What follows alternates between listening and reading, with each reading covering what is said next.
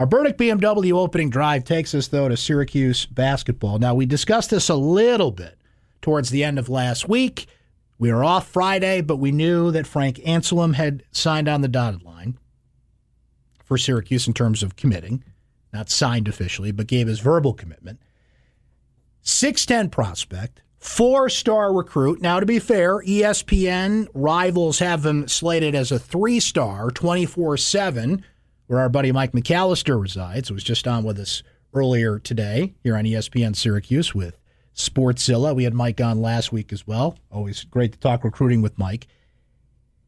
Depending on which service you point to, Frank is either a three or a four star. Now, it should be noted that he reclassified from the class of 2021 to the class of 2020. So that's going to knock him down the peg a little bit. He's still a highly regarded prospect at his position but he's not a true across the board four star, so to be fair. But if he was in the class of 2021 committed as then, he certainly would be.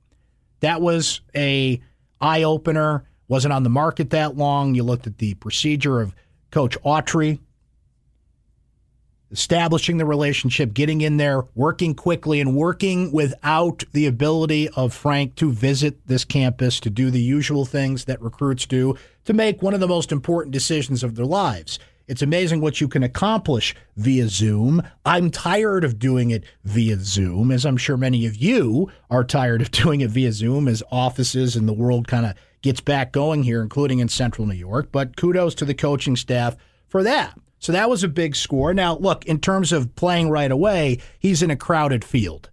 There's a lot of big men ahead of him Bourama Sidibe, Jesse Edwards. We'll see what happens with Robert Braswell.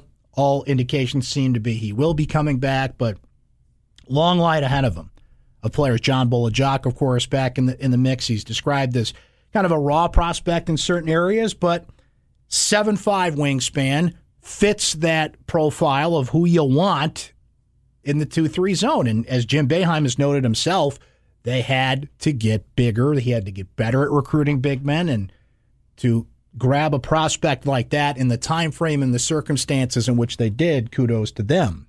Big score. Just as we go off the air Thursday, Benny Williams commits.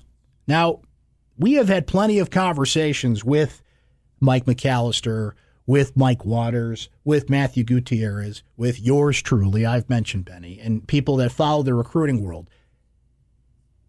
with eyes on Benny Williams because through all this recruiting discussion that we've had, the players that committed, even the transfers that Syracuse missed out on, and the ones that they got in the case of Alan Griffin, there was a big hole in the recruiting discussion, and that was 2021 was empty didn't mean they weren't pursuing players for that class. It just meant that that process was kind of taking on its own tenor.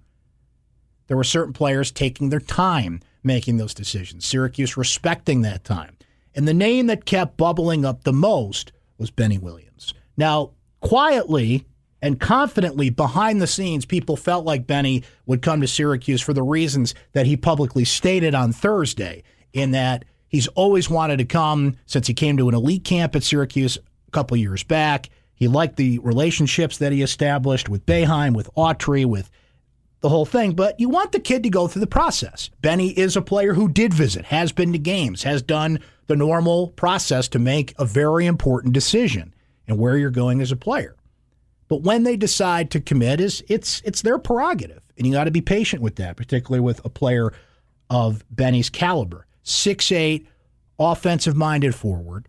Now, I'm going to be careful how I say this. I was going back and forth with somebody, respectfully, for once, on Twitter before the show, because the Syracuse coaches see Benny Williams as a Billy Owens type. Now, that means in style of play. There's a difference between saying he's a Billy Owens type, he's a Carmelo Anthony type, as opposed to he's the next Billy Owens or he is the next Carmelo Anthony right? Big difference. It's style of play. You always want to somewhat of a mind frame of comparison, right?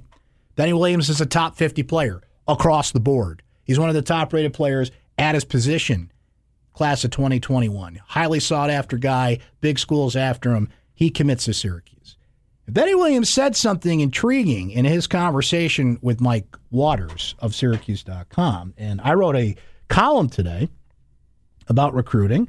It's up on Syracuse.com. Hope you guys can check that out. But right at the end of his conversation with Mike was, was something intriguing.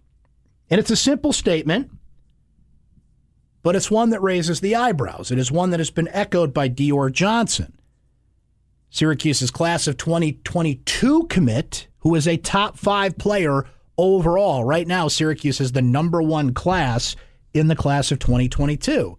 Now, that's where you can kind of fudge the numbers a little bit. There's only like seven teams in that ranking right now, but they got a big score there. Top five player. He has been openly saying on social media, I'm going to get players here. I'm recruiting players, promoting Syracuse. The tweet that he had when Benny signed was like a simple, I told you so, right? Benny Williams said this to Mike, quote, We've got more coming. The Cuse is back. Not, hey, we're going to get more.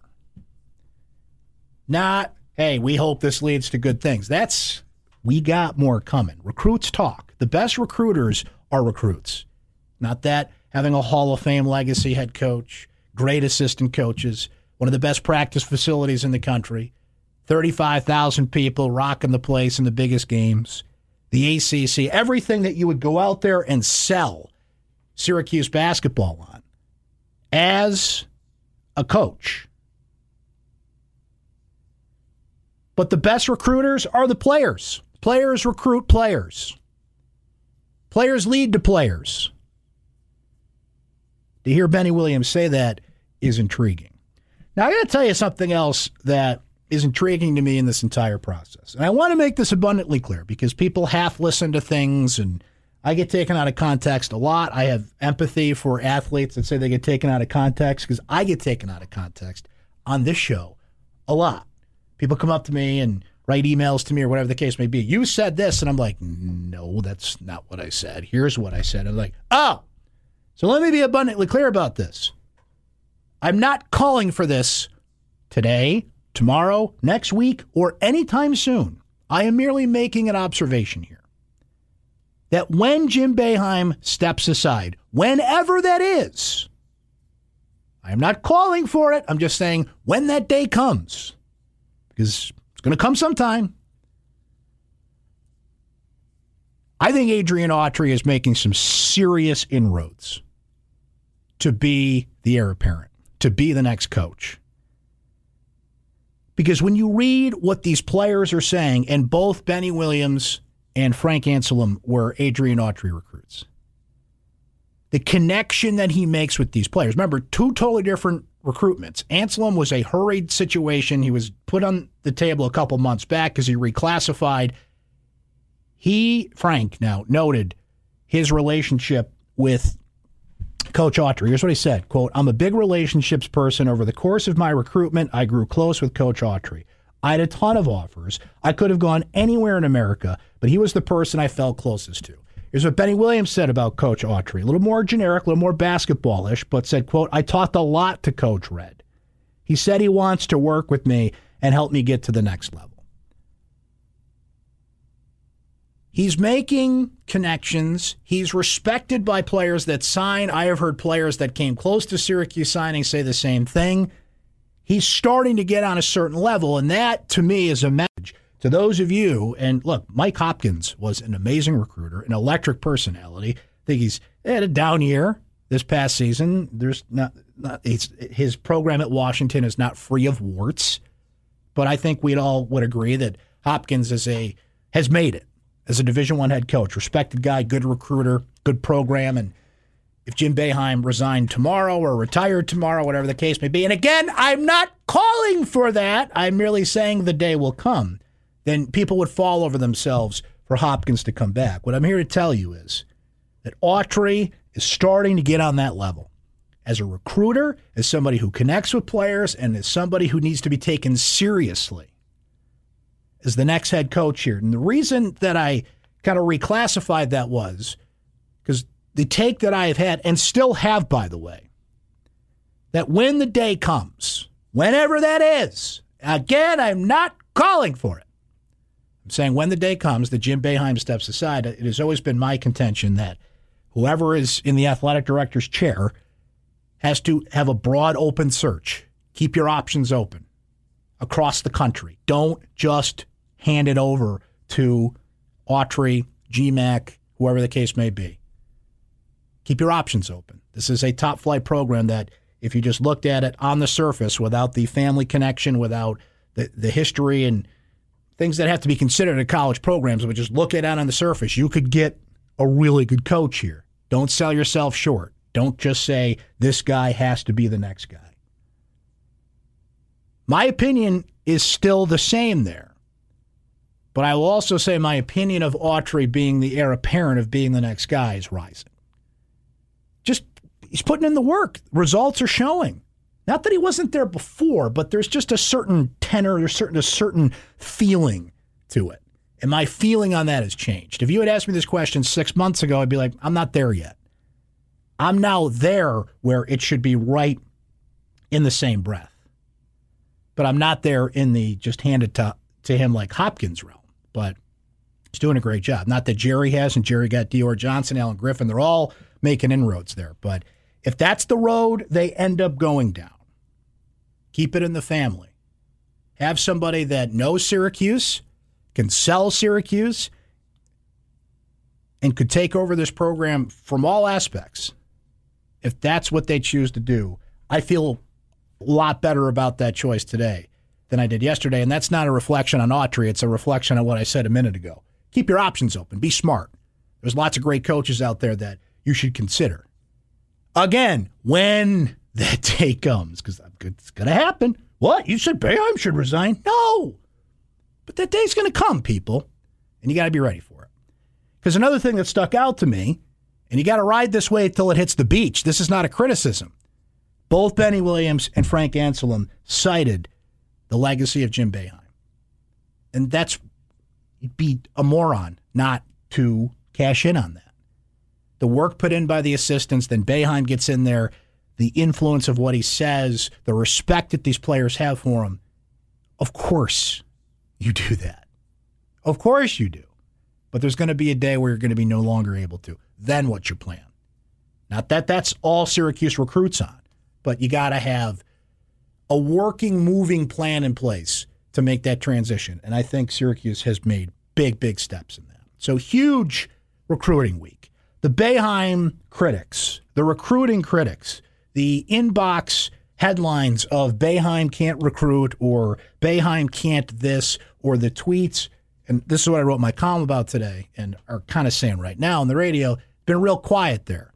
But as Obi Wan Kenobi once said in Star Wars, the Sand People are easily startled, but they'll be back in bigger numbers. Let's break on that note and come back. Certainly would appreciate your feedback on that. The stadium? Now, it only came out today. Maybe it's just temporary. Maybe it means Syracuse is making progress and getting a new corporate name, a new carrier dome put on the building. They've made progress in one of the most impossible documents to get out of in the history of mankind with the way that, that carrier dome sponsorship was put into place. That could be it.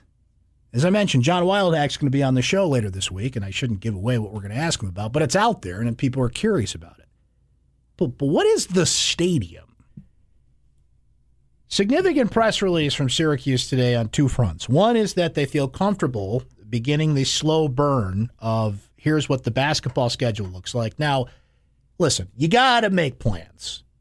You've got to forge ahead. You have got to put a schedule into place should a second wave of COVID come and affect us in some way, everybody's kind of keeping that on the back burner. That is possible, right? How these games will look like in terms of attendance, where the world is, how we're handling COVID 19, progress on a vaccine. There was news today, the World Health Organization said that it is actually, in their words, quote, very rare that asymptomatic carriers are transmitting the disease. This could be very significant news in terms of moving forward phases, going from one to the next, and how we go forward here. We still have to be cautious and, and take precautions and be smart about. But I thought that was pretty significant because, look, you look all around the country this past weekend, I didn't see a lot of social distancing going on. I saw a lot of great things going on, a lot of people exercising their First Amendment rights, and that's amazing. But at the same time, you're seeing these masses of people, first time really since we've gone into the COVID era, and you're like, and they're and a lot of them wearing masks and taking whatever precautions they could take. If anything, it's going to be a giant experiment to see just how much COVID spreads based on some of the things we've been told it could. But that news from the WHO today was fairly significant if, in fact, it's true. But when a new disease comes along, we kind of have to learn as we go, study it, and people are certainly frustrated about where it's put us. But there's a lot. We we to use an expression people in sports use a lot. We don't know what we don't know, right? So we don't know what the world's going to look like in terms of COVID 19 on November 10th, but that's when Syracuse has scheduled UMBC, Maryland, Baltimore County, to come play a basketball game that is a Tuesday night. UMBC, as a 16 seed, first ever, knocked off number one Virginia a couple years back in the NCAA tournament. Virginia, of course, responded to win the NCAA tournament the next year. So significant swing on that front. So interesting, juicy little game to start the season. Okay. All those things I mentioned were interesting. None of them are the most interesting in the press release. It's right here in the first sentence, as a matter of fact. Syracuse will square off with Maryland Baltimore County for the second time in program history when the two squads meet on Tuesday, November 10th in the stadium. In the stadium. Okay. Now, in case uh, you've been asleep at the wheel here for the past, I don't know, year or so, Syracuse has been systematically phasing out Carrier Dome. First, it was removed from press release or uh, press guides, pardon me. I think uh, my colleague Chris Carlson at Syracuse.com ran the numbers on this. I'm going to get it wrong, but he compared the press guide for one year, the first time that it was not referenced as the Carrier Dome to the year before that, and it went from like I think seventy something references to like one. Okay. Use of the term Carrier Dome from official Syracuse functions has been essentially eradicated. Now it's when they played up until this past season, when renovations went in full starting in March you, it was still on the side of the building. It was still on the court. It was still in the places it was contractually obligated to be. But outside of that, it didn't exist. Carrier, carrier who? De emphasized in a lot of ways. It was referred to as the dome. Well, now that there's that roller coaster looking contraption that we now see in our skyline here in central New York. Side note, I made this reference today. I was on with our buddies Sal Capaccio and Jeremy White on WGR, the mighty WGR 550 in Buffalo this morning. And this popped in my head as I was saying it. It's going to be kind of a somewhat weird reference if you haven't seen this movie, but if you have, you'll get it. Do you remember the movie Contact with uh, Jodie Foster? came out in the 90s. She was a scientist, and if you haven't seen it, it's a it's a movie I strangely find myself watching on cable when it's on, even though a it's really long and b it's actually not that good, but there's parts of it that really intrigue me. Anyway, in the movie, they receive a signal from aliens and they decode the signal, and the signal is actually a contraption that aliens have sent the schematics to, which basically sends you into the deeps of space, right? So the whole movie is based on like the debate about how they should build it or not, and of course they end up building it, and Jodie Foster becomes the one to be the first person in this thing. Anyway, what's going up on top of the dome looks like this thing. So that's what made me think of that. Okay, let me get back on track here. The stadium. Now that the bubble is gone, literally, and we're heading into the next world of, of again, I, I want to say the dome here. I'm going to continue to say the dome. I think people are still going to refer to it as the dome as John Wildhack said on this show, eh, people call it the dome anyway, right? But the stadium? Now, I don't want to get off on too much of a rant here, to paraphrase Dennis Miller. That could be temporary. That could be temporary because of the construction structure of the place. They're moving forward with a new name. Perhaps they have found a way out of the Carrier Dome obligation, and that's what they're going to do going forward. Right now, it is just kind of a stadium. Wording is important, though, and wording is noted here. And this is the first time that an official release has referred to it as that. So you got a fan base that has called it one thing forever. Now you've got official university documents saying, well, this is what it's called. What a team, an organization, however you want to phrase this, wants you to call their stadium doesn't always mesh, right? They put corporate names on it and people just give it nicknames, right? Lincoln Financial Field, that's eh, the link, right?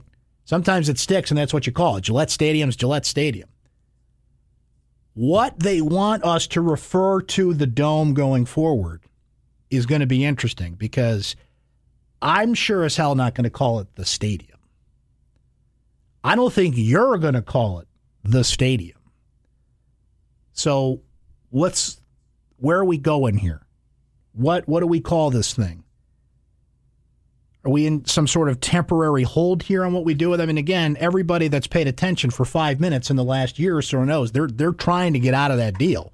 They are efforting to get out of that deal. But for those the rare list of people in the world that have seen that document, it appears to be like an ironclad corporate naming that they just can't get out of. So it's on carrier basically to be willing to break the deal, get a payoff for the deal, whatever it is, for Syracuse to move forward and put another name on a building that now has a new roof, a new scoreboard going in, and feels like the opportunity for a new era. Feels like the opportunity for a lot of things, right?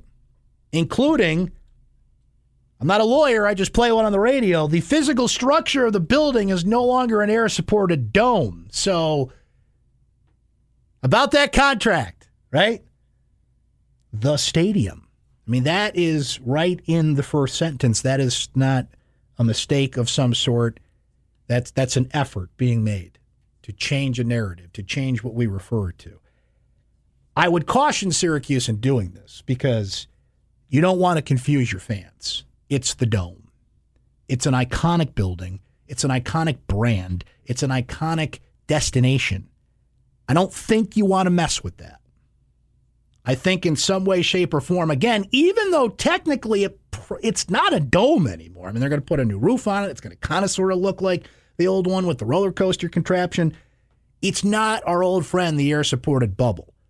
But you can't drill into heads for 40 years that it's a dome and then ask us to hit the brakes and call it something else. At least not right away. Habits change hard. It takes a long time to establish a habit and then to break one.